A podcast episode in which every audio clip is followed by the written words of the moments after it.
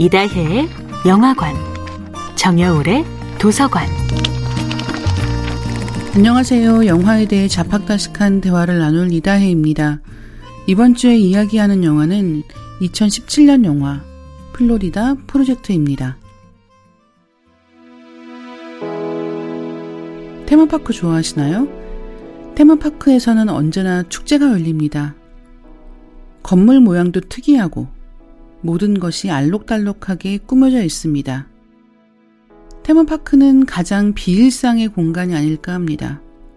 특별한 날에 즐겁게 방문하는 그런 곳이죠.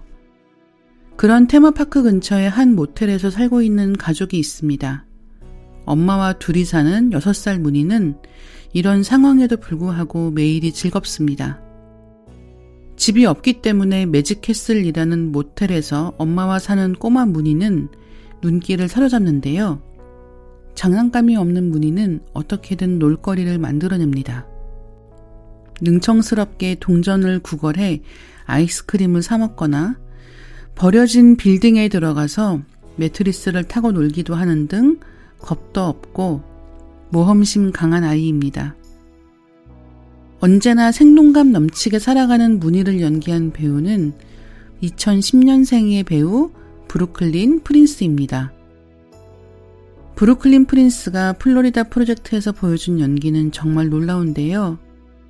2017년 최고의 발견이라는 찬사를 받으며 각종 시상식 아역상과 신인상 후보에 오르기도 했습니다. 브루클린 프린스는 제23회 크리틱스 초이스 시상식에서 역대 최연소로 아역상을 수상하게 되었는데요.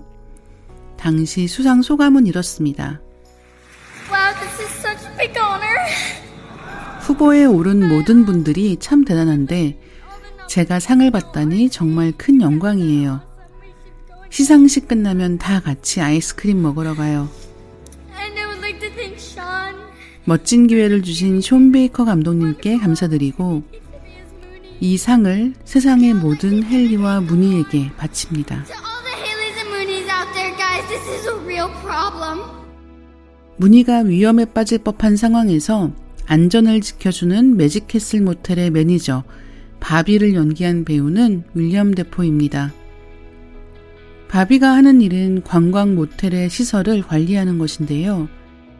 악역을 주로 맡아왔던 윌리엄 데포가 든든한 수호천사 같은 역할을 맡아 연기합니다.